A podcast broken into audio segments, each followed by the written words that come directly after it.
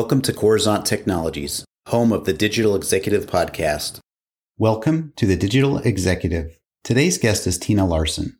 Tina Larsson is the co founder and owner of the Folson Group, the premier co op and condo cost consultant who helps New York City co op, condo owners, and apartment building owners increase their property values. The company is a business consultant and disruptor in the residential real estate world.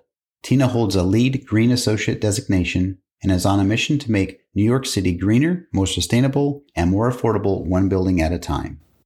Well, good afternoon, Tina. Welcome to the show. Thank you so much, Brian. Thank you for having me. You're very, very welcome. This is so exciting. And, and Tina, you're part of an amazing group of colleagues that uh, I met through kind of happenstance, this wonderful platform called LinkedIn. And I really, really do appreciate your time jumping on the podcast today. So thank you again. Um, Tina, we're going to jump right into the questions here. And I want to talk to you a little bit about your career in finance, financial advisor, serial entrepreneur, and now the co founder and owner of the Folson Group. Could you share with our audience the secret to your career growth and what inspires you? Absolutely. So, as you said, I'm uh, from a financial background. I was an analyst on Wall Street, analyzing multi billion dollar companies for the purpose of investing my clients' money. I live in a co op in New York City. I own, I've owned since 2004. And right after the financial crisis, when you can only imagine that the financial crisis was not very easy to go through being in finance and they said that they were they were increasing the maintenance again for the for the 10th year in a row by 5%. Now, being an analyst, I I started reflecting and I'm like, why are they increasing the maintenance by so much? And those are the, the fees that the owners pay every month. When there's no inflation, when they're telling us that the maintenance is only supposed to pay for the cost if the costs are increasing by 5% in a non inflationary period, that really brings a red flag. So I spoke with my husband. We spoke with some neighbors who had the same feeling, and we got a group together. And we actually had kind of like a coup. We took over the board. And as soon as they took over the board, they asked me if I could help them analyze the numbers. And I did. I made some phone calls. I compared some contracts, got competitive bids.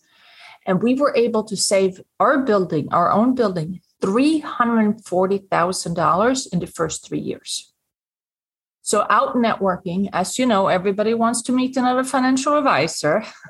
wink, wink. And out networking, I introduced myself as I helped my co-op and uh, board save three hundred forty thousand dollars, and in doing so, a lot of them asked me if I could, if they could introduce me to their co-op board, and that's how we started our business. That is so amazing. I love that. Uh, sometimes it's happenstance, or somebody finds something that they really love and they they jump in, or they want to help the world. And I love your story. So, Tina, Tell us a bit about the service you offer to help New Yorkers increase their property values. Yeah, so the way that we increase property value is that there's a direct correlate or an inverse correlation between how much you pay, whether that's for your single home or for your apartment, and how much you pay to buy it. So the property value increases the more the your costs for running it is.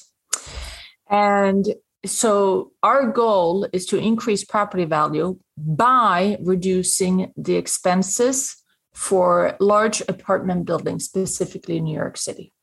We uh, we go through all the different line items and there are hundreds of them. It's a very complex organization and we put them in our benchmark. We have a benchmark which i learned from finance uh, of all the various costs that goes into running a building so these are for the common areas. So the common in an apartment building, you have it's one heat plant or it's one boiler. It's you have lights in the lobby, in the hallways, etc. So there's a lot of common expenses. The elevator expenses, for instance. So there's a lot of common expenses, and those are the ones that we reduce. So we don't. We don't work with the apartment owners, but with the board, the co-op or condo board, to reduce the expenses in their uh, in the building itself And the same goes for capital improvements. So they need to repair their facade or replace the roof or the elevators. And we reduce how much they pay for those upgrades. Yeah. Thank you. Those are very helpful tips. Um, and I appreciate that because, and I know a, lot of our audience will appreciate those things as well. Um, this has just been a wealth of information with all the guests that I've had on the show. So thank you, Tina. And Tina, are you leveraging any new or emerging technologies within your business? And maybe not, but if you found maybe a cool tool or app that's been really helpful for you. Yeah. So during the pandemic, our and these are not very um, unique tools that we use, but during the pandemic, it used to be that boards met in their building after hours. So they had a regular day job and then they had to go to their building and they had to have something to eat. So they all met at 7 p.m. Monday through Thursday, because who wants to have a board meeting on a Friday, right? So we could only, we didn't meet with them very often. And the pandemic has really helped us have a much closer relationship with our boards because now we can talk with them over Zoom all the time. So my favorite technology is Zoom combined with Calendly. I mean, I that was a game changer during the pandemic and we don't see that going anywhere. I mean, we're going to continue to use that because it really helps us help our boards make decision quicker and um, have a closer relationship with our clients. Thank you. And I think that's one one of the probably predominant platform that kind of stood out during the pandemic. But yes. we've seen an acceleration of innovation in the last few years because of the pandemic. And it's really exciting to hear some of the challenges people got through because of the, the platform or technology they were using. So thank you, Tina. And Tina, last question. Can you share something from your career experience that would be helpful for those looking to grow their career in real estate or entrepreneurship?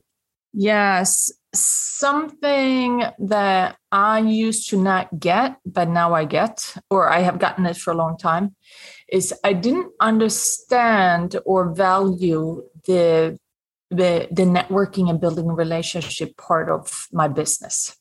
So I once upon a time I used to go to my job and then I went home and then I watched TV, right?